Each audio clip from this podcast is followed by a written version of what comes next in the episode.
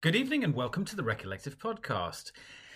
My name's Charlie Beale, and in the virtual studio tonight, with the ill behaviour, once again, Mr. Thomas Goodfellow, Hello. Mr. Charles Layton, Guten Abend. and Monsignor Jim Bell. Hello. Very appropriate greeting there, Jim. Tonight we are talking about Berlin. This will not be the only Berlin episode, for there is far too much in this beautiful city and its uh, musical landscape than we can ever cover in a single episode. But we're going to try and start to scratch the surface tonight. Hmm. Yes, and I'm I'm broadcasting live from the heart of Berlin itself. Yes, Mitte. so I think that gives you more credence, and your opinions are worth more in this episode, Sticks. As you say, Oh. you're broadcasting from the heart of Mitte. Yes, from the heart of Mitte, which uh, as of well, probably when this goes out, will be in another little lockdown. Um, but yeah, I've been here again for about four years. So we all have a connection in some way or another to Berlin. Why don't we just quickly go round the horn and talk about why Berlin is a special place for us? Sticks, we'll we'll end with you. Gooders, why why Berlin? I'm probably the worst person to start with, as I have the least connection to Berlin.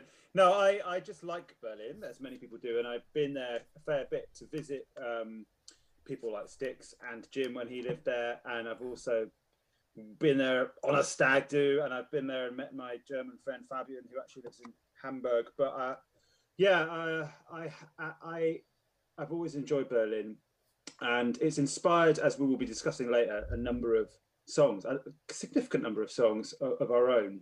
So yeah, it's just um, it's always been a place that's popped up in our band's history, I guess. Jim, how about you? Yeah, I lived there for a year in 2010. Yeah, gosh, nearly 10 years ago. Um, yeah, uh, yeah, and uh, welcomed uh, Tom there for a visit. And uh, I remember your nostrils froze shut 'cause it was about minus 20 when you were waiting on the train platform. Oh my Uh, God, yeah. so it's, I mean, it's a town of extremes. Uh, I'm a German teacher as well, so uh, I'm sort of Germanophile all around. But um, yeah, Berlin is one of the, the two places in Germany that I've lived. When I met you, you were studying German as one of your modern languages, and Mm. so uh, even prior to living there, you have you were, as you say, Germanophile. Um, what made you go and spend time in Berlin in 2010? Uh, I got a payoff from work, or they, they were looking for voluntary redundancies. Um, my mum had just died. Alice was very keen, my, my partner, to uh, to yeah try living abroad, uh, and she saw a window of opportunity, and everything in my world seemed to have reached um, a stop and a point of renewal. So I thought, why not? Got a few grand in my pocket, and we went over there. Um, if I did it again, I would go there with a job first and foremost, but because it's quite it's quite difficult to find employment in Berlin unless you know people. But um, Mm. it was an exciting town then and still is now. Sticks, tell us about your Berlin relationship. I think I first came out here in 2006, um, height of summer, so it was like 40 odd degrees, and just mooched around for, for three days and absolutely fell in love with it. And then um, ended up moving here a year after Jim. So I was moved out the tail end of when you were just moving back, weren't you, Jim? I think. Yeah, we ov- we overlapped for like a week. I did. I remember Ridiculous. drinking outside that church uh, down Yeah. by your place. Mm. Um, but yeah, then I was here. The thing is, I've been here since 2011. This is this has been home, but then I've been on tour so much that Mm. I, I would never call. This is the longest I've been here. Is this last year? I've not actually left. That's the that's the first time I spent more than a period of about two months here. Um, but uh, So more of a pied pied de terre, or should we say Fuß auf dem Boden? Genau. um, yeah, no, I do. I do very much enjoy it. Uh, I love. I love the history of the place, as I'm sure we all do, and kind of still to this day, when people can travel again, love welcoming guests and showing them the sights. Oh, I would love to go back Take you up a on that. Yeah, I think there's so many things that I, I would have done if I'd been a tourist rather than living there that I never got around to. I remember that flak tower we, we went to visit. That was insane. Went inside it the other year. It's it's Yeah. amazing. Yeah, yeah, yeah. Mm. Yes. So you Sticks is going to be welcoming people from Oman, Bolivia, um, and and a multitude of other countries. I won't go into it this particular episode, but you who are regular listeners to the show will um, will appreciate the burgeoning geographical scope of this podcast and um, and what uh, a burden Sticks has now put on himself. From my own perspective. Um, Berlin, I've got kind of like three reasons why I, I, feel connected to the place. One is when I was visiting my mother, who uh, left South Africa um, for political reasons in the late eighties. Um, she she I, I visited her visited her in England around January 1990, and she booked a, a flight over to Berlin. And if you recall, the wall fell in November of 1989, and so we were there about two months after that. And Wow. um, at the time, the wall was still erect because I think the official demolition took place in June of 1990. So it was actually all just it was still up, and Wow. you would go to the wall and people were chipping away with it with um, little pickaxes and and uh, trying to get bits of souvenirs, and it was completely sanctioned. And it was like a tourist destination, like you would you would find next to the London Eye, people selling frites and you know balloons, and um, uh, it was it was just like the the kind of systematic deconstruction of this ideology, and you, you weren't able to then just like walk through to the other side. Um, you had to kind of like Right. book a, book a day pass and get and stand in a queue to go and visit East Berlin. Um, and at that time, obviously, there had been no in, in integration at all. So it was like stepping back in time to a different era. Um, it was very much. It was very evocative of like you know what the GDR must have been like, and um, Did you go, did you go over then? Yeah, so we, we we on I think we were there for about three or four four days, and one of the days we went to East Berlin on a on a sanctioned trip, um, and it and it it just felt like ye oldie worldy. Um, it yeah, it was, but I, I I was probably a bit too young to understand the full political consequence of what Yeah. was happening at the time. But I think my mum thought this is an important moment of history, and you know you can book a, a cheap flight from London and it was a good See ya. time to go. Um, but I think you know, despite these different recollections and different relationships with the city, there's also a musical connection here. It's a very famous musical locus and has drawn in artists like a like moth to a flame. Um, and we're going to explore some of that in this evening's episode. We are. Um, and it's exciting because I don't think any of us know what order the songs are happening in or or or what. And in a way, that's not the point. But um, it's also great to have someone who's lived there who is steeped in the local music scene. I guess sticks, although he claims he's not there much. I'm steeped in the music scene of ten years ago, if that helps. Oh, that's also good. Yeah.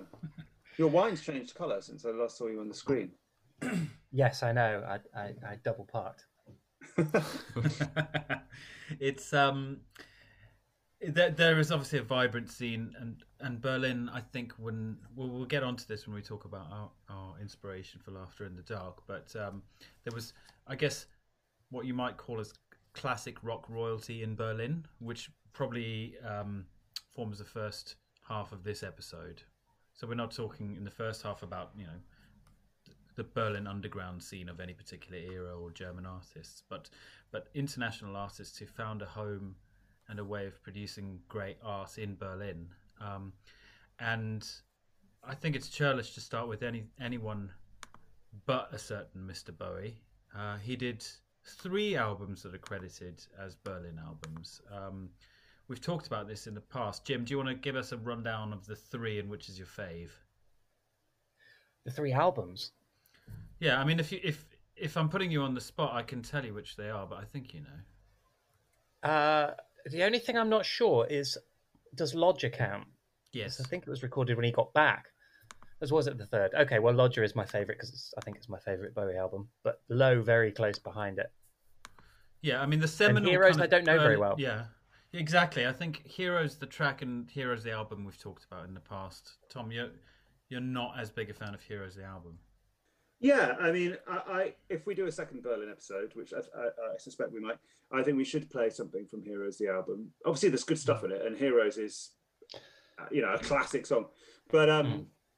it, it, it, yeah, I don't know, low, low. I think it, it's got a lot to do with um, when you come across them in life as well, because I only really tried to listen to Heroes quite recently, and I just found it too sort of dense and unrelenting. I like I like it when David Bowie's got that sparse sound, or when things are really well organized, like the song we're going to be listening to very shortly, super arranged and sparse, and everything's there for a reason. Whereas Heroes, I just thought was a little bit too dense and kind of claustrophobic. That's a good So word. Sticks, Of yeah. you look a bit like David Bowie on the cover of Low. Um, is it an album you know and love?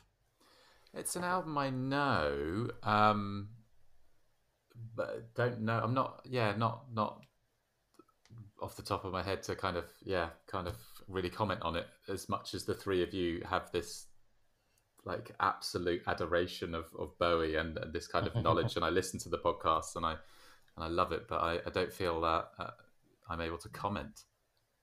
Fair enough. We've chosen for this evening's first track, Breaking Glass off Low.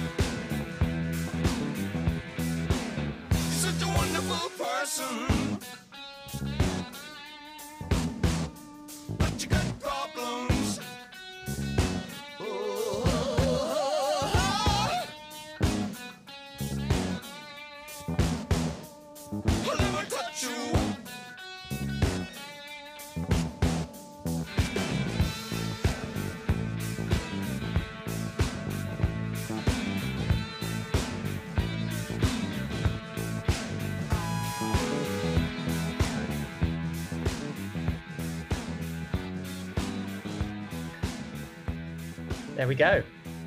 This fade out is Bowie's, not mine. One minute fifty-two.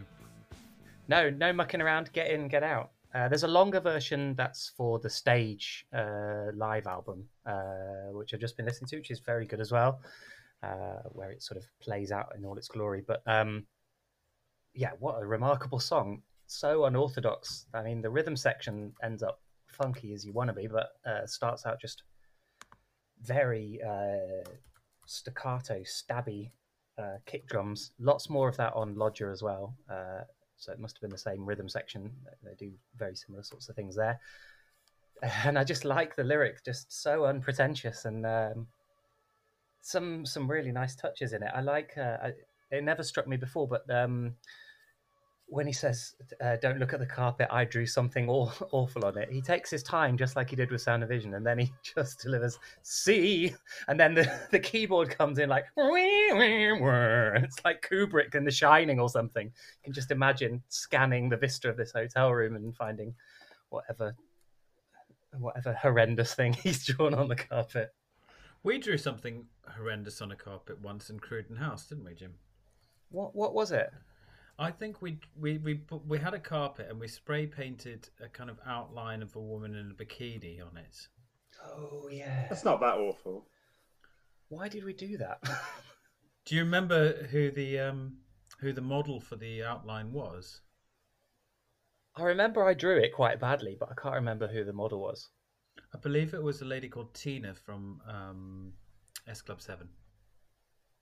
Right. There you go then. Yeah, I think I made her a bit more, um, a bit round around the thighs than I meant to.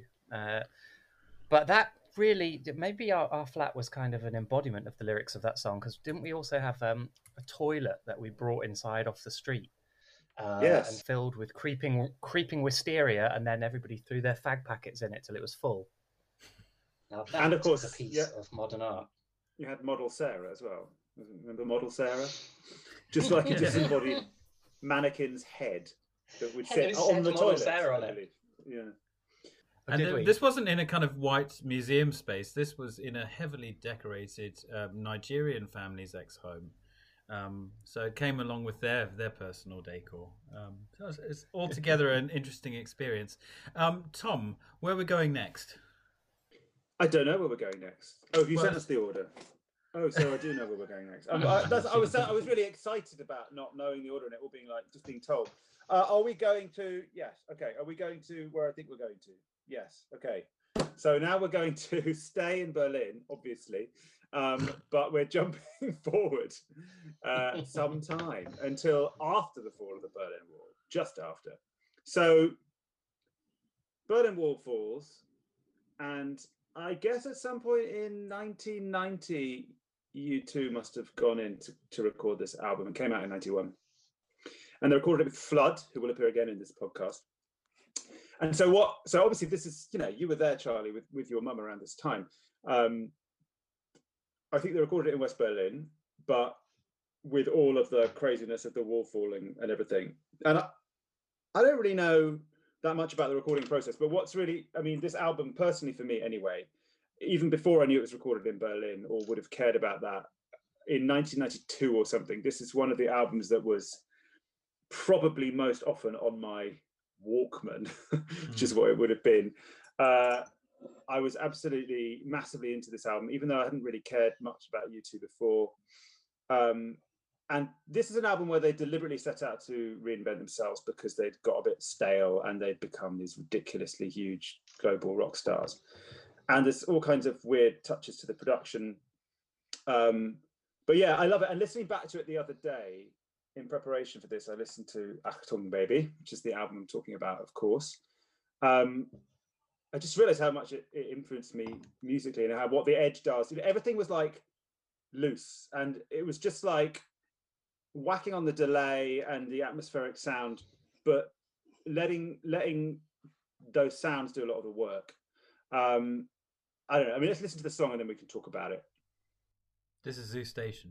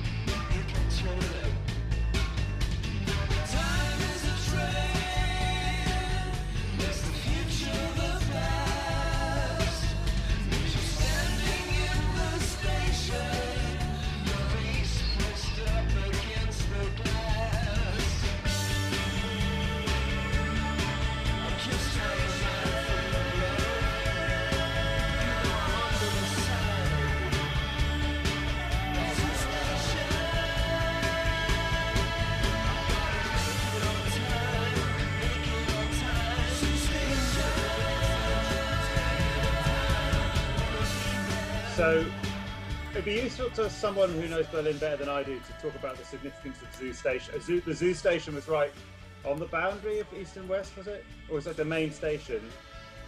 No. There's where I think it just sounds cool. Berlin Zoo. I, I, I've been there, but so long since I've been there. That would be that would be in the west. Uh, it might have been one that was on the border where you weren't allowed to get out or something, um, or you know that was on a stretch that was under under the west, so the easterners couldn't get out of those stations.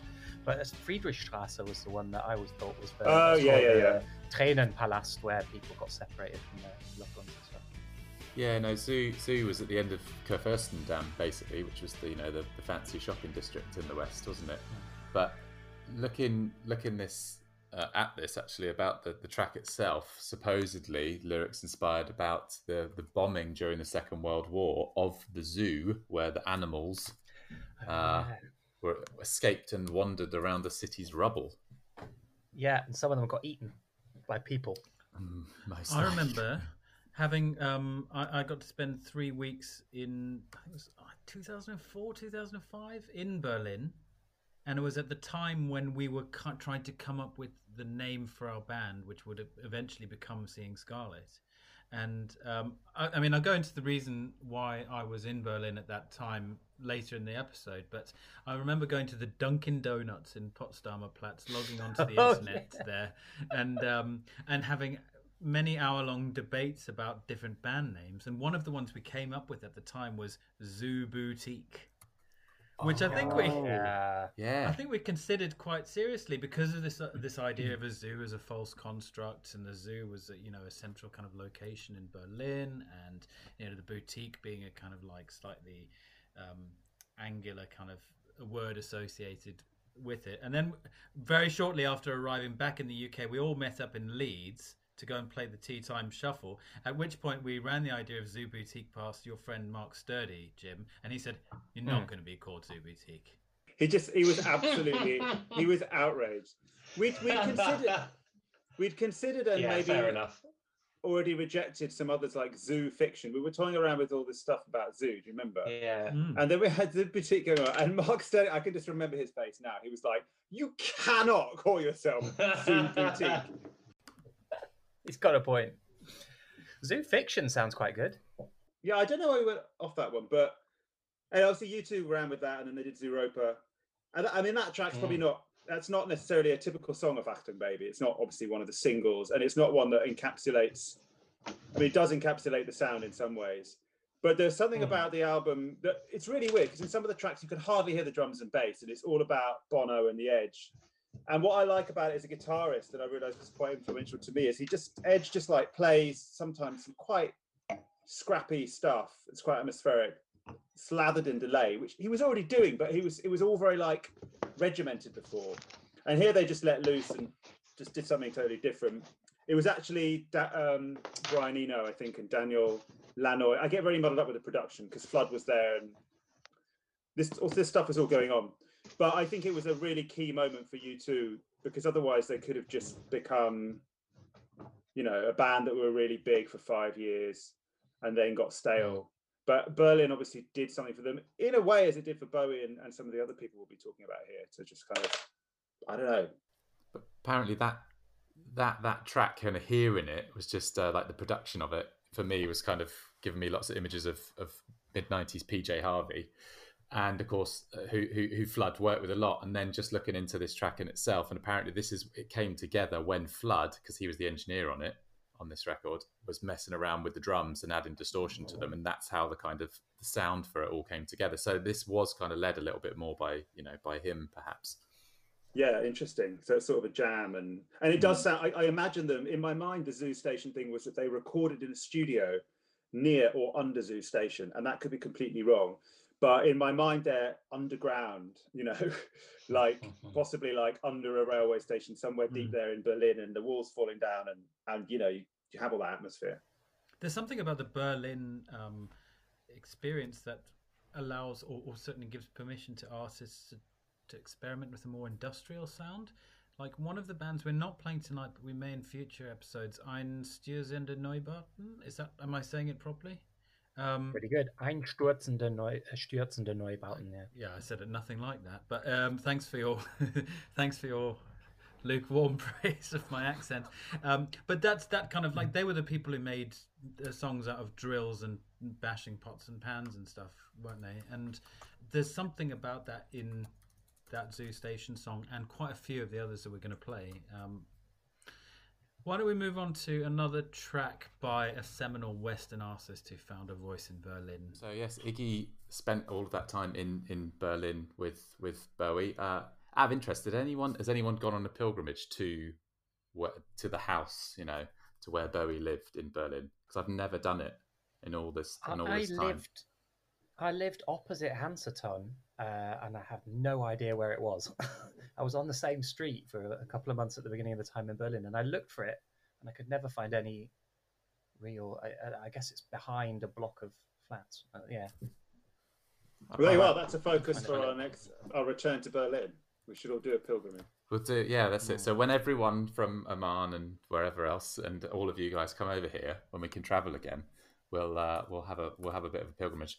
But um, I mean, lots has kind of come out of of, of their relationship as well, and and uh, that period of their life. But obviously for for Iggy Pop, it was it was that collaboration on that and that record that really kind of brought him back to the fore, um, and was written and recorded here in Berlin. Um, and we're going to play a track called Night Clubbing.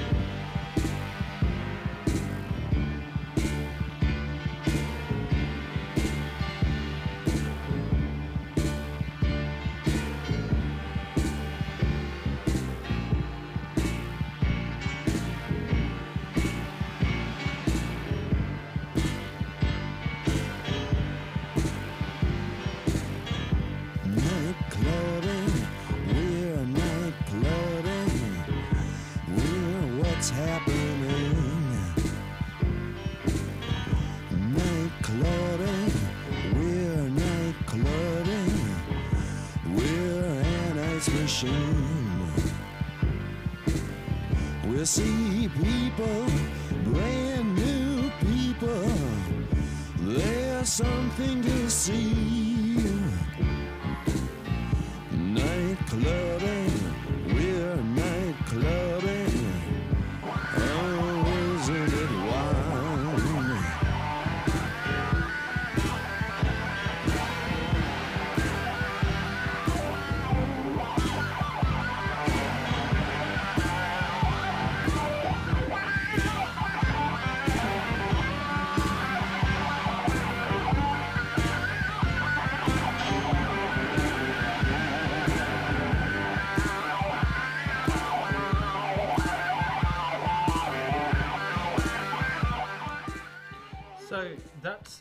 Nightclubbing of the Idiot, which is arguably a track we should have played after David Bowie because David Bowie was credited as the producer and certainly wrote certain elements of the album, didn't he? He wrote most of it, did he not? Obviously, Iggy Pop providing a lot of the, the lyrical content. Um, what I love about this is, is uh, apparently, so when it was written with that drum machine, and Bowie wanted to put real drums on it, and this is Iggy Pop saying it kicks ass. It's better than a drummer. Iggy Pop, I don't know if you know, is a is a drummer. Was first and foremost a drummer. Really? Um, yeah, yeah, yeah, yeah. Uh, When we're night clubbing, bright white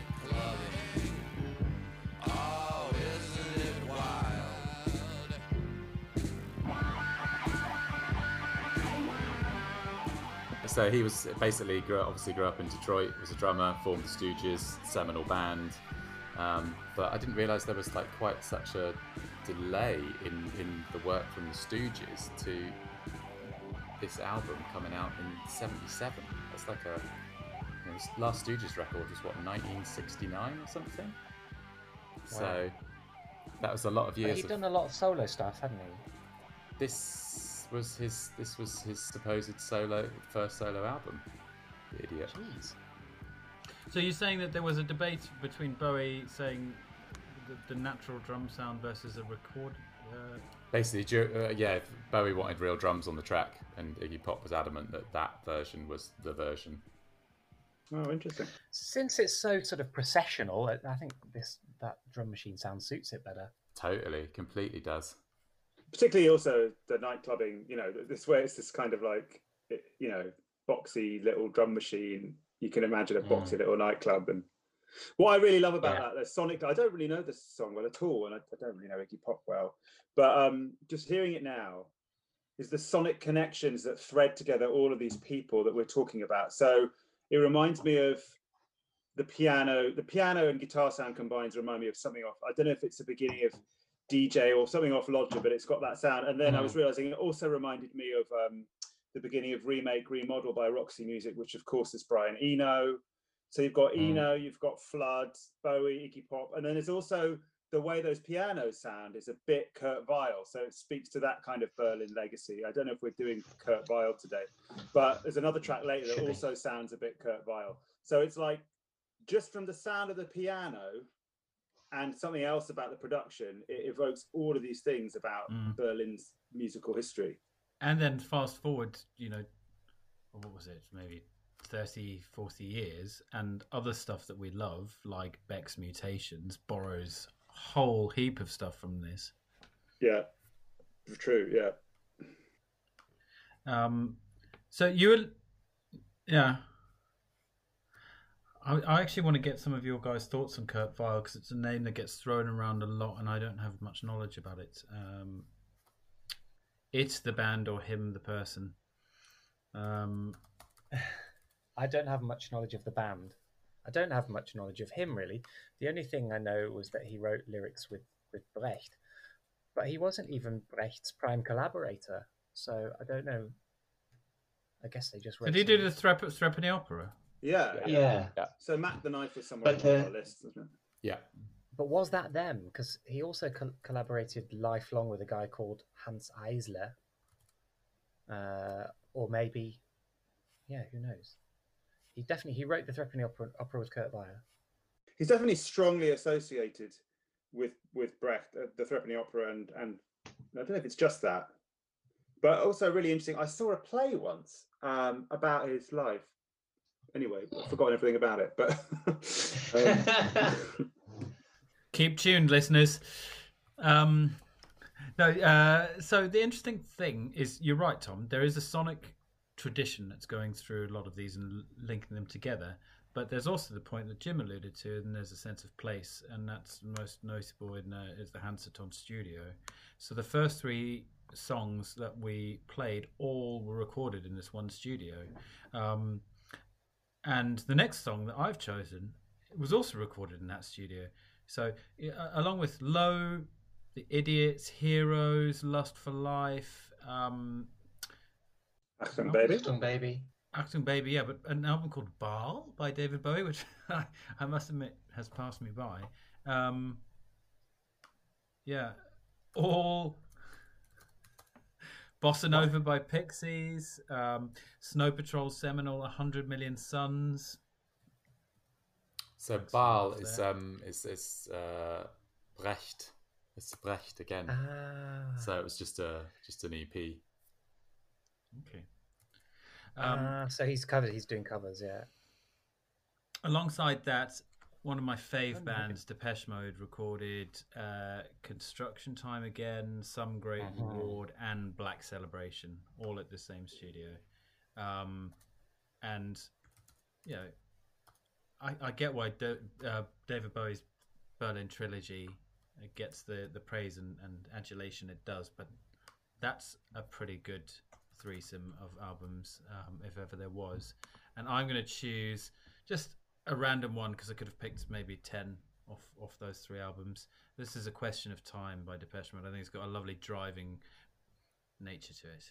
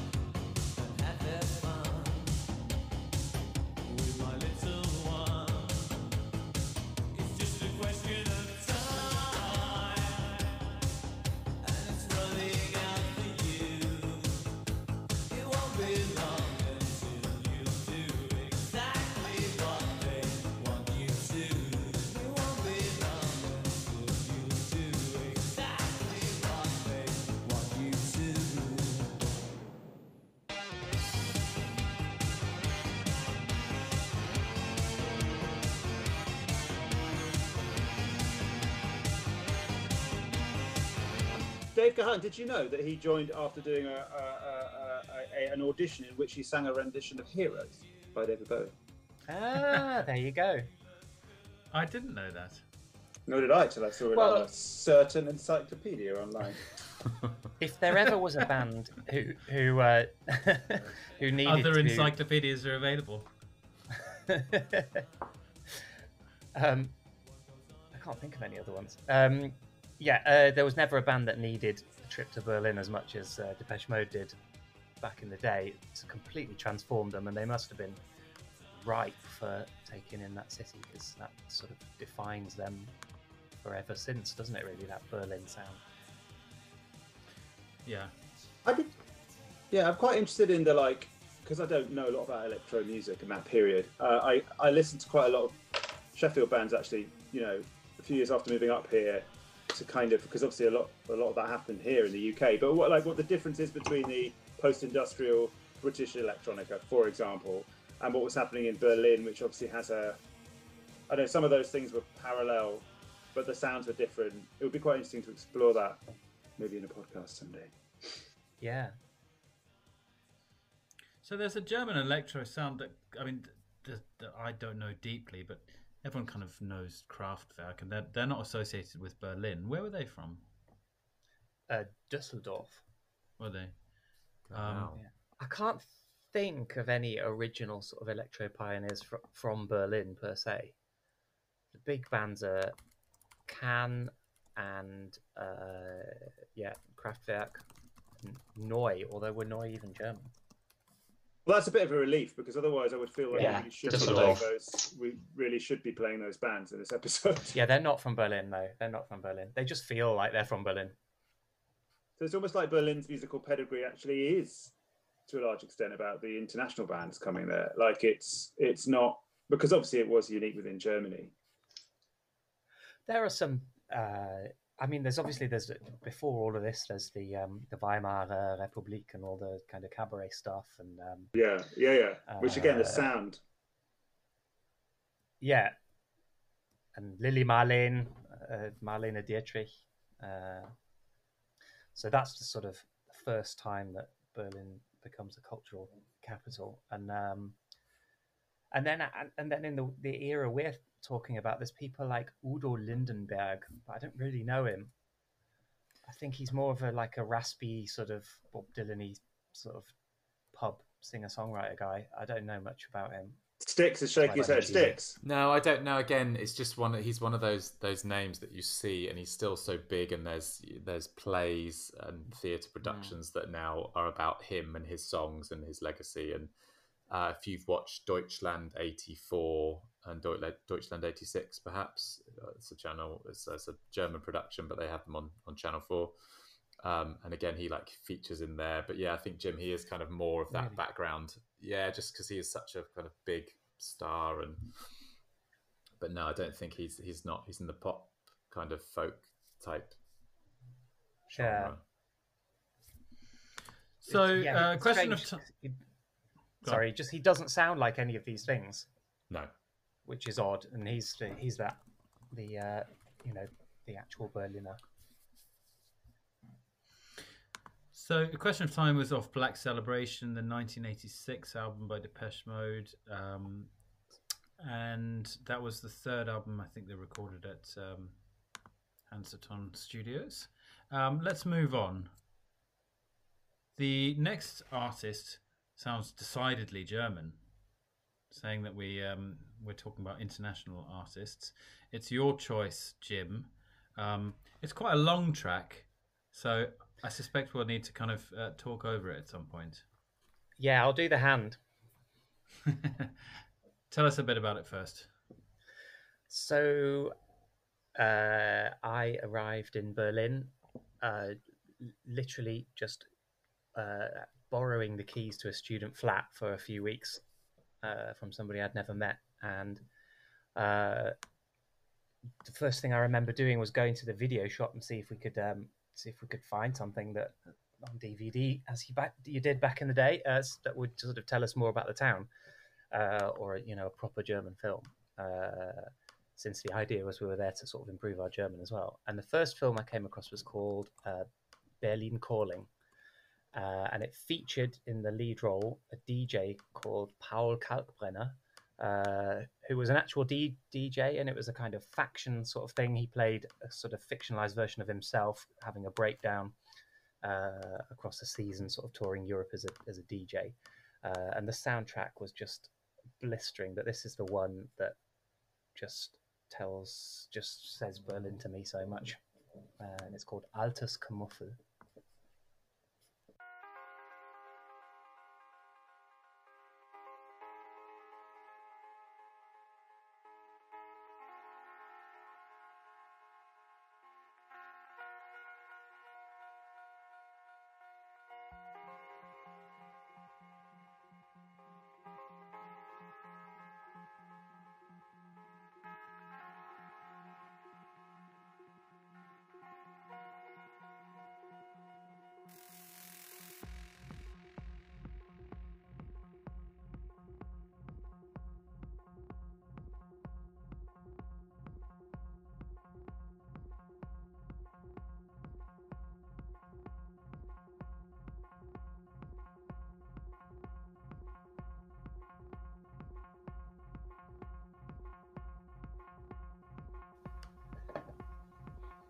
So this first bit, it's just the sound that you'd think of when you walk back, for whatever reason, through the Berlin dawn with that kind of pale blue light over the skyscrapers and Wohn, Wohnblöcke. Uh, and then the, he's an East German, so there's a kind of wistful sort of elegance about it that I think is quite sort of uh, East German as well. There's a nice little descending riff in a minute as well.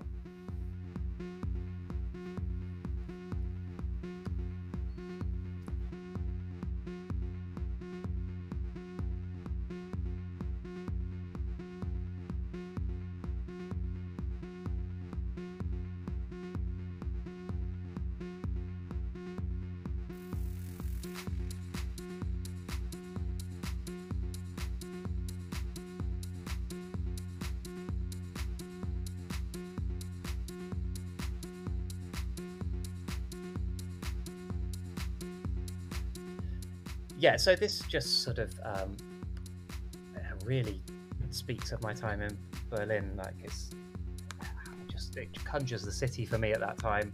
It was very now, and it's a genre called uh, minimal techno, which I think it does what it says on the tin. Uh, but there's something really atmospheric about it because it's not all about massive drops. Or when you do get a little a little payoff, it's uh, it's short lived.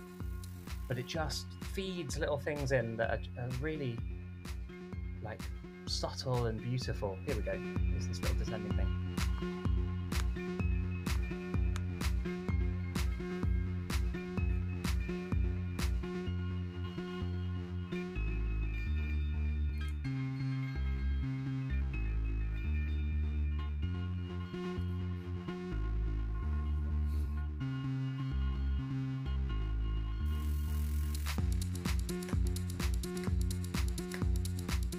We go.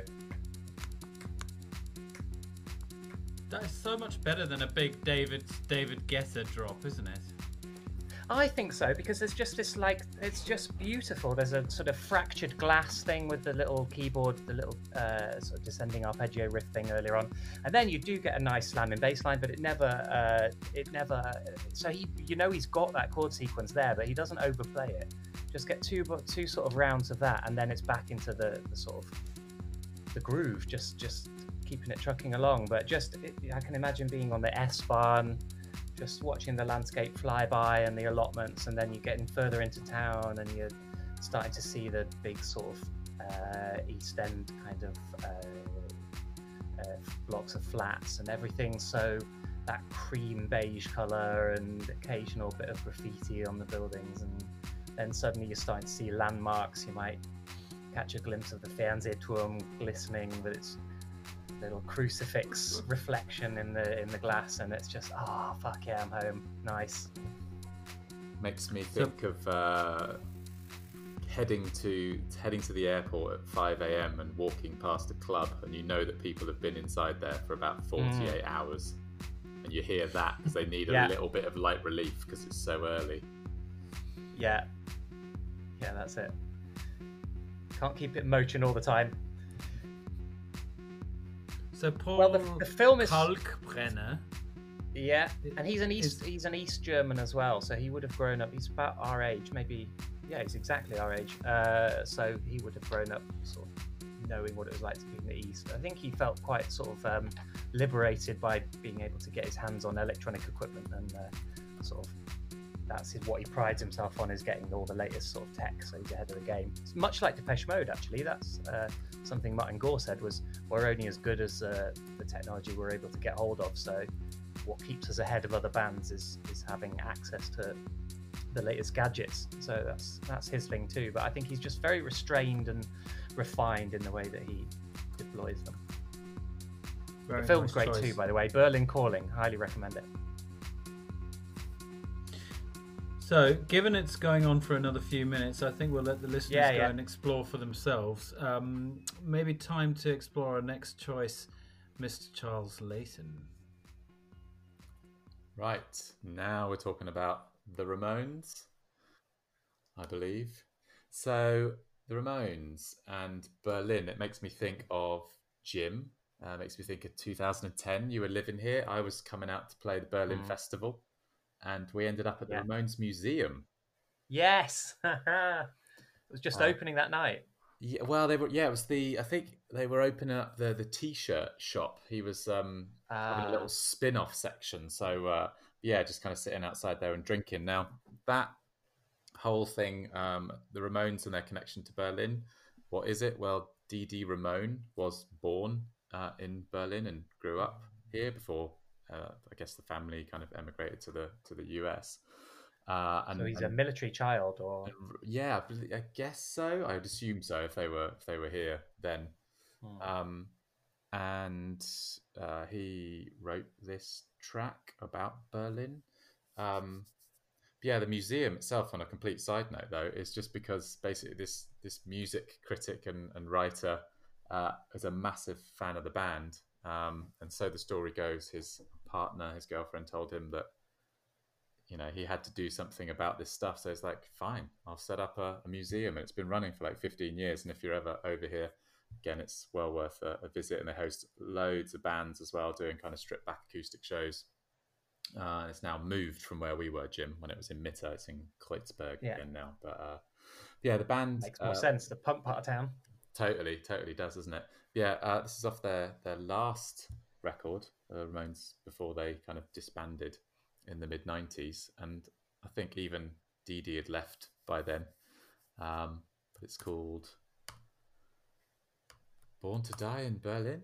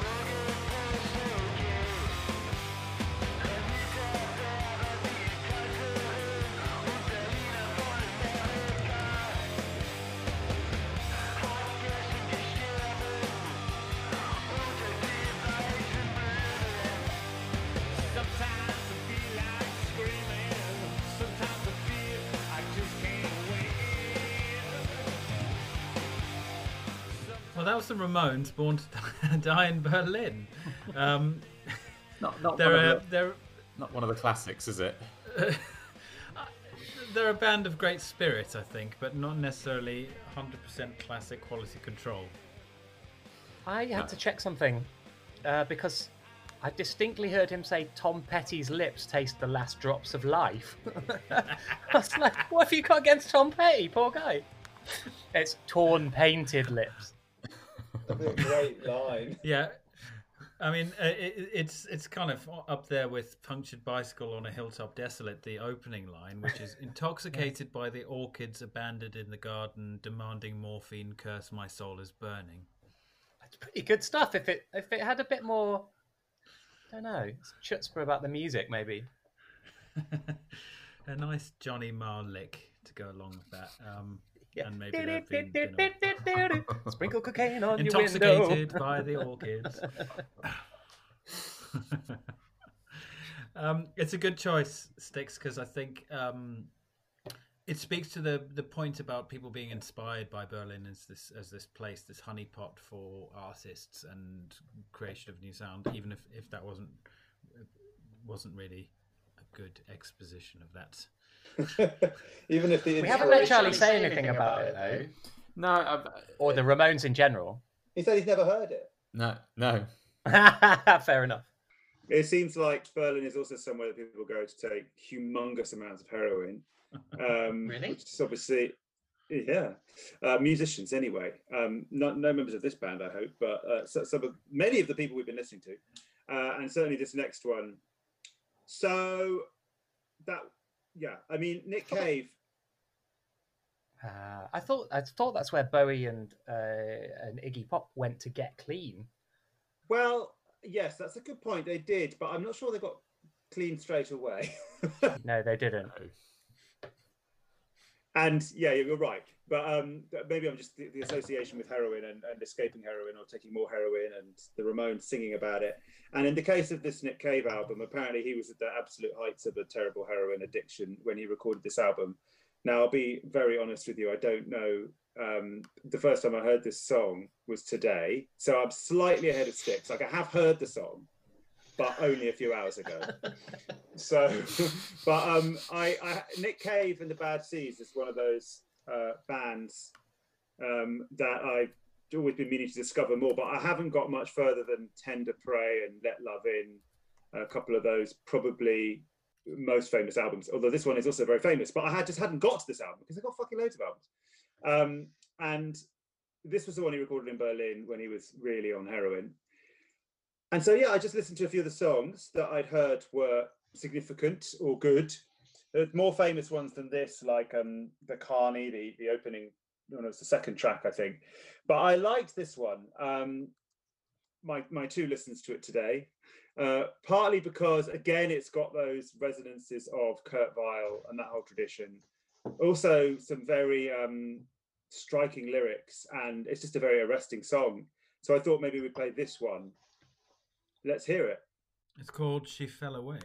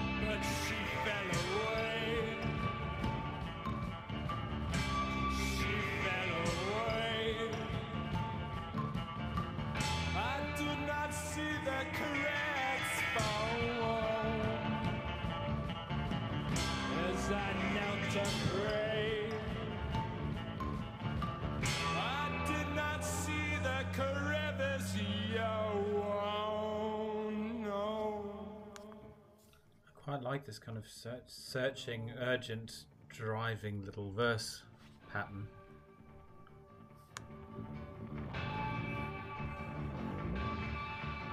You can't fail to sort of notice the song. You know, it's not it's not lift music. Something's going on with this guy at this time, and it's uh, If it is, the lift is going down. it's gone down. so yeah, I don't know much about. It. I mean, this flood is in the room again, so we have the the same What? some of the same engineering team. Yeah. Wow.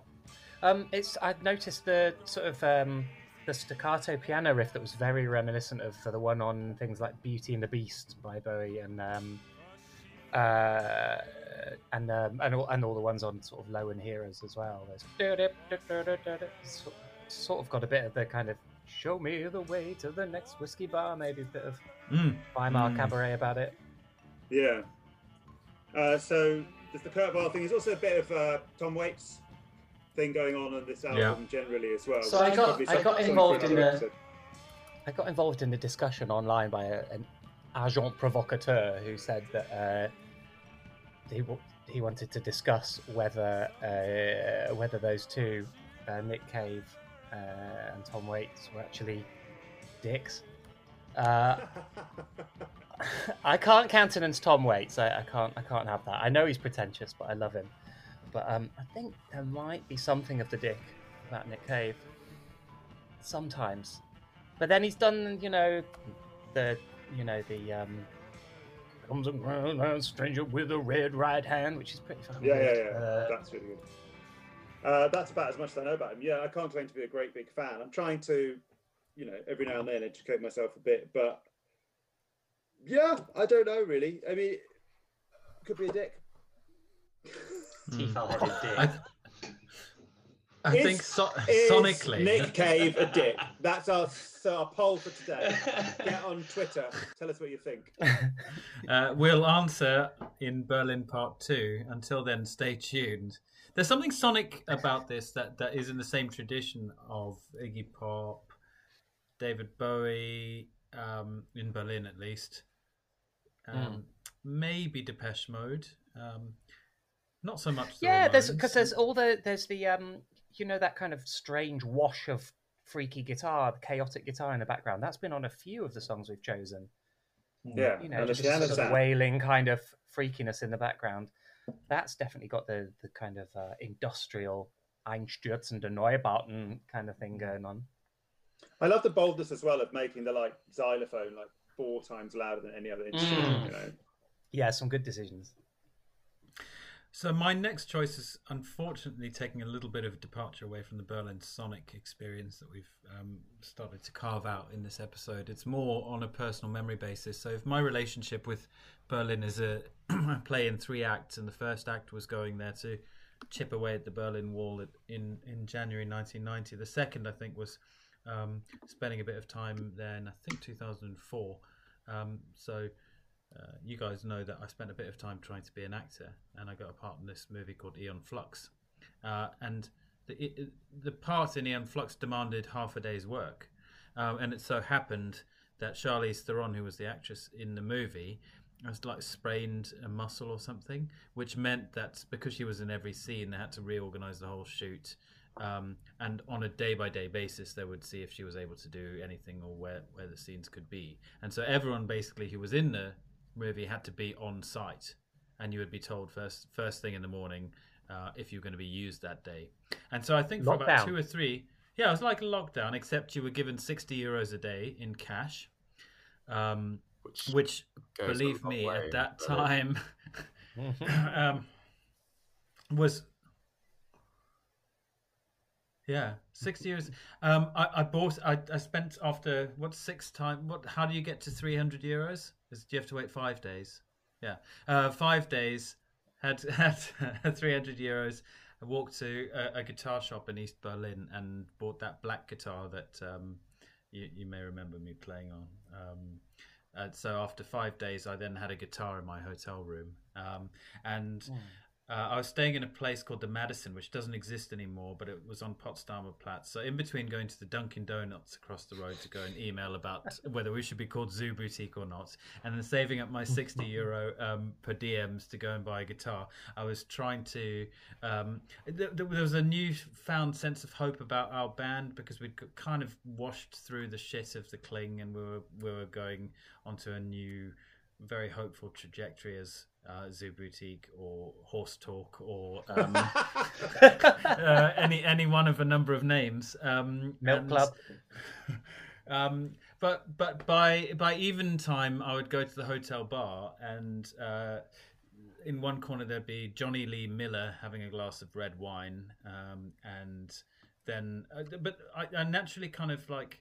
Um, made friends with these two guys who were special effects artists on the movie, and they were the people who'd done um, very famously that thing in the round on the Matrix. You know where um, Keanu Reeves does a kick or whatever, and the whole the the, the Oh gosh, never heard camera it. Yeah. pans in around in 360 and it was much copied special effect. Anyway, it was quite a revolutionary thing, and these two guys had pioneered it, and they were working on Eon Flux, and they were geeky guys, but they they wanted to talk about music quite a lot, and REM had just released this um, album Around the Sun, but the, the the track off Around the Sun that I really liked was Leaving New York, and I played it many, many, many times walking around Berlin in my hotel room in Berlin. It's got nothing to do with Berlin, but it reminds me of being there.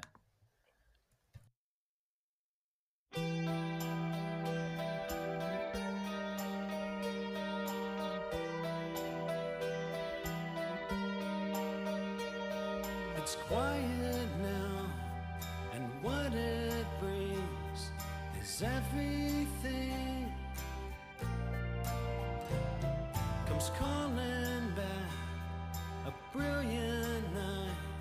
I'm still awake.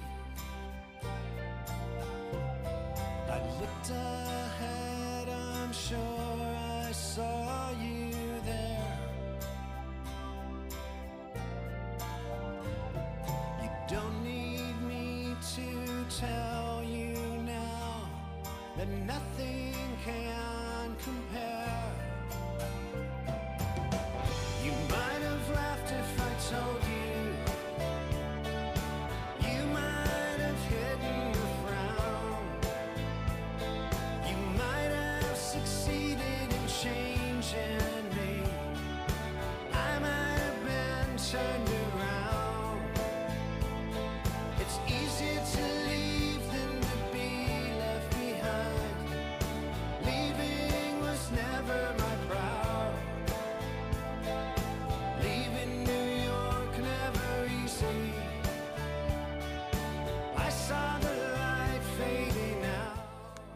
So it's quite a sentimental, drippy song, and I'm, I'm sure I like it more than you guys. I, I want to come and bring it back in at the end where it's got this nice round of BVs. Um, They always do that well. yeah, and who's the who's the bassist backing vocalist? Who's You really, really remind me of Mike Mills. Jim, really, really. Really? Tell us that story then. Not really a story, is it? Um, Who is it that reminded? you? her name was Rebecca Flounders. Um, she was a woman I once knew, and uh, she was she came to see our band a lot, and she was convinced that Jim was really Mike Mills. But he is one of these people who's renowned as a backing vocalist. He's not a great singer. I think you're a much better singer than him, but he does have a way with the Aw. BVs, our Mike Mills. Yeah, it was the, there was. Is it him or the drummer? The drummer, I think, was a good, a good vocalist as well. He does all the kind of high, part, high parts on like um, Near Wild Heaven and stuff. But he left eventually. So I'm not sure if we get a final chorus or not. Uh, You definitely don't look anything like Mike Mills. Yeah, yeah, I'm not really feeling that. Although there, there is another Mike Mills who looks more like you, who's nothing to do with REM. Maybe that was the, the Mike Mills that she meant. Here we go.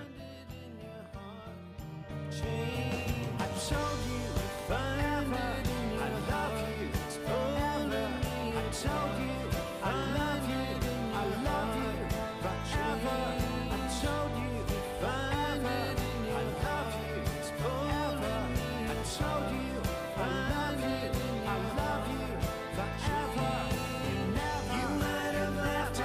forever,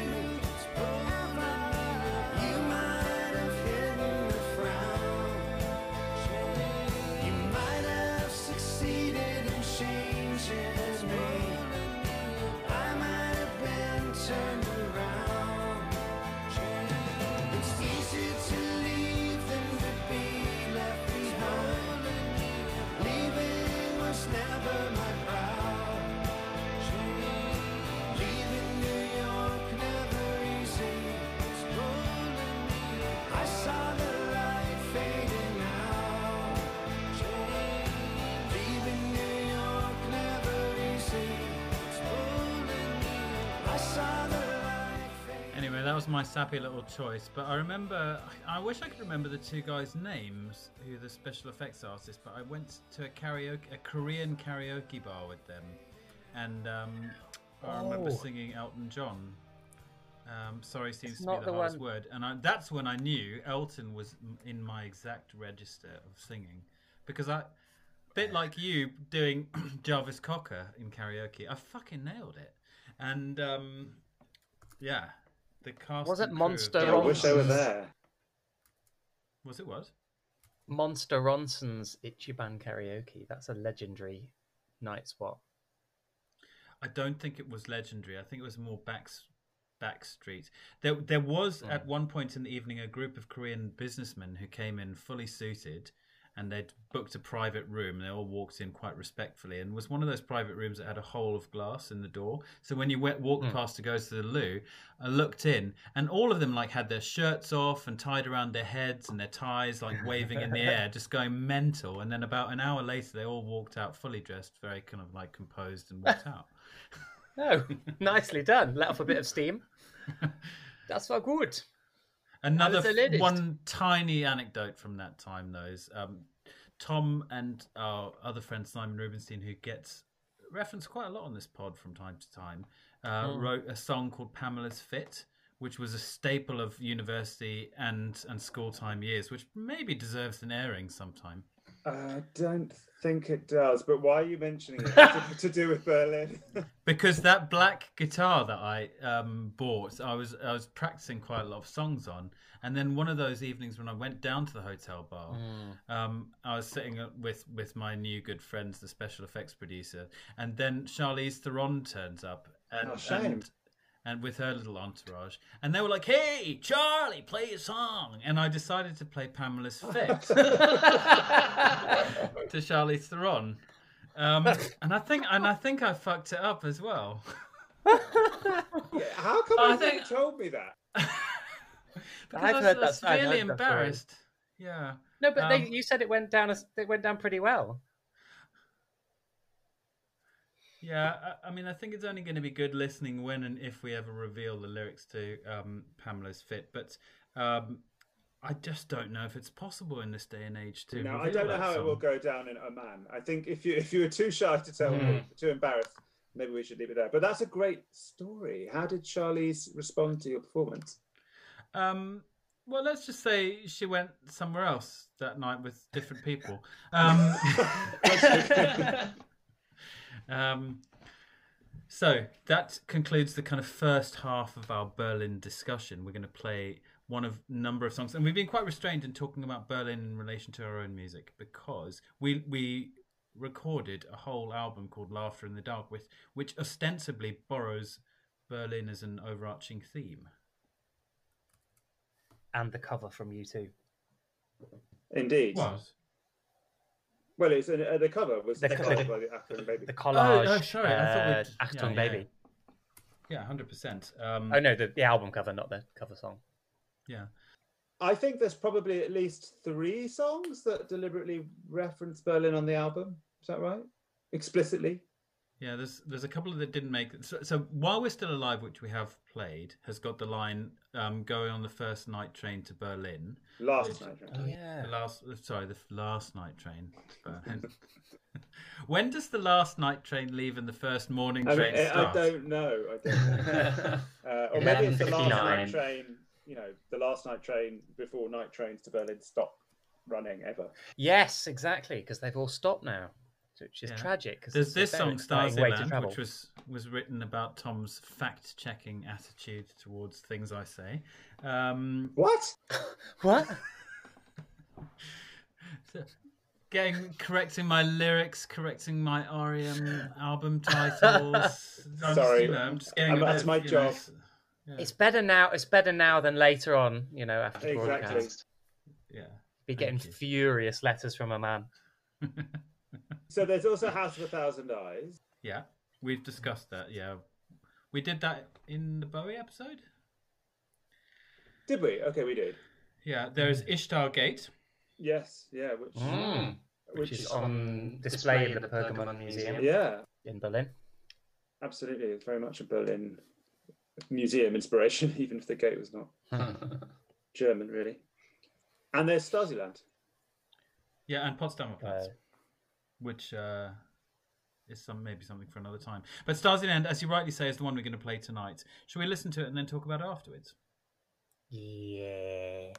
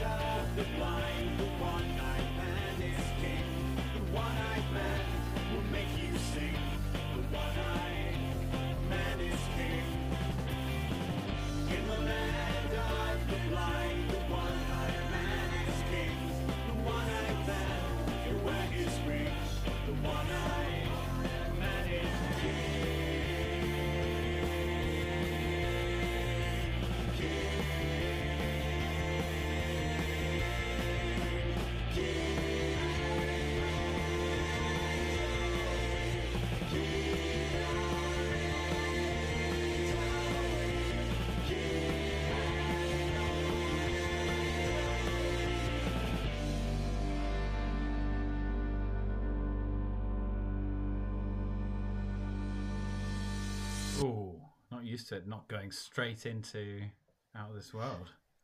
Yeah, so that little uh, trill of cymbals you heard was leading into the next song on the album directly, uh, which was a little uh, production idea we had. I don't know what was that was inspired by. Maybe by the Eno sort of soundscapes on the back of uh, Low and stuff, where they kind of meld into one another. Things that I really love the the pounding drums the the drums, as well as your um, Everlong guitars. That was it. I knew there was something. I only realised when we listened to Everlong on the podcast, the, which I I know the song well, but it only occurred to me when we listened to it on this. I was like, ah, I was that's what I was doing. Hmm. I think sonically, um, having done this episode, sonically, um, Potsdamer Platz is much more in keeping with the Berlin sound lineage, isn't it? But maybe we'll Hmm. play that another time. Um, but lyrically, that one is obviously very much Berlin. Yeah, they're oh, they're a pair. Oh, Also, House House of a Thousand Eyes. I mean, it's all to do with the GDR and the Stasi, and that's Berlin. So we haven't talked about Anna Funder's book yet. Oh, sorry. we did kind just of reference it on, in. Did anyone uh, did anyone uh, enjoy the double harmonic in the dropout in the second verse on the bass there? That was quite nice, wasn't it? Yes. And I was going to say, while we're bigging up your bass, that one of my favourite bits in that song is your slide up the fretboard just in the first verse. I t- you, do you know the bit I mean? Oh, I love Yeah, it. I think so maybe we're it playing, is. doing, you just do a little, and it's great. Mm-hmm. A little grunter. but note that I can only play the bass line at like half the pace of your guitar. Oh god, it was exhausting as well. We've got another version of that song too, which I'd like to hear. The Jack Jack one. Mm. Yeah. I think the Jack one was a bit more live, Yeah. but less sort of filled out and kind of uh, symphonic. I just remember at the time wanting to get from Jack stems uh, of just all the vocals, lead vocals, and all the backing vocals, which were layered and layered and layered because they're there and they're there in that version as well. But they obviously get buried in a whole load of noise and music. Yeah. And we put a lot of work into all those BVs, Mm. and obviously the lead vocals, like all together, it's like a kind of orchestra of vocals. Yeah, there's I um, remember. there's I think even going back to your original demo, there's that lovely like like there's a lovely ambiguity about what that that second vocal line is doing. I think it's kind of um, what, what's the line actually? Because a, a normal a, a normal listener probably wouldn't understand. I it's part of ah, what is it? Yeah, there's something that goes. There's a bit that goes. You'll never It's find or touch. Yeah, you'll never Drop of find blood or on our touch hands. Drop on our hands. It's your souls. We, want, to crush. It's all part of the plan. It's all part of And the then it goes. yeah. I thought I told you. We already told you. I thought I told you. We already told you. But yeah, you would never really know that. Mhm. um, anyway, You were referencing Anna, Anna Funder's book. it's a great book. I don't know how we first Ah, came. yeah. I I think Fabian maybe gave it to me or something, or recommended it to me, and I passed it on to you, or maybe it's the other way around, or we came across it independently. I don't know. Hmm. Um, but we definitely were all reading it at some point. Mm. I was reading it at the offices of the Howard de Walden estate in Marylebone, where I was temping. Um, oh, really? And uh, that's when I started, I think, pulling out different lyrics for either this song or House of a Thousand Eyes, which I'd pass on to you. Um, but yes, it's it's definitely all the themes are from from that book. The the lyrics of this song. Great book. Sticks, does it stand the test of time? does for me. Yeah. Um, it's um, it's nice to hear all these these tracks again. So I know I kind of say the same thing every week, but yeah, it's uh, still missing it. I still haven't gotten back behind the kit. Yeah. well, it's late in Ber- it's late in Berlin now, and we've got another episode to do uh, very soon. So why don't you save your strength, mate? You get behind a kit soon. Have a nice little sleep and a milky, and uh, we'll do this again sometime soon. And a Indeed. duck egg in the morning. Um, what's how do how do you say good night? Good night, good people in in a Berlin language, a a Berlin Oh, accent. Berlin German. slang. Oh, uh, I don't. Gute Nacht, because they wouldn't they wouldn't say good, would they? Stimmt, I don't. ja. I, that's probably completely wrong. But Jut, I remember Jut. Gut. That is Jut.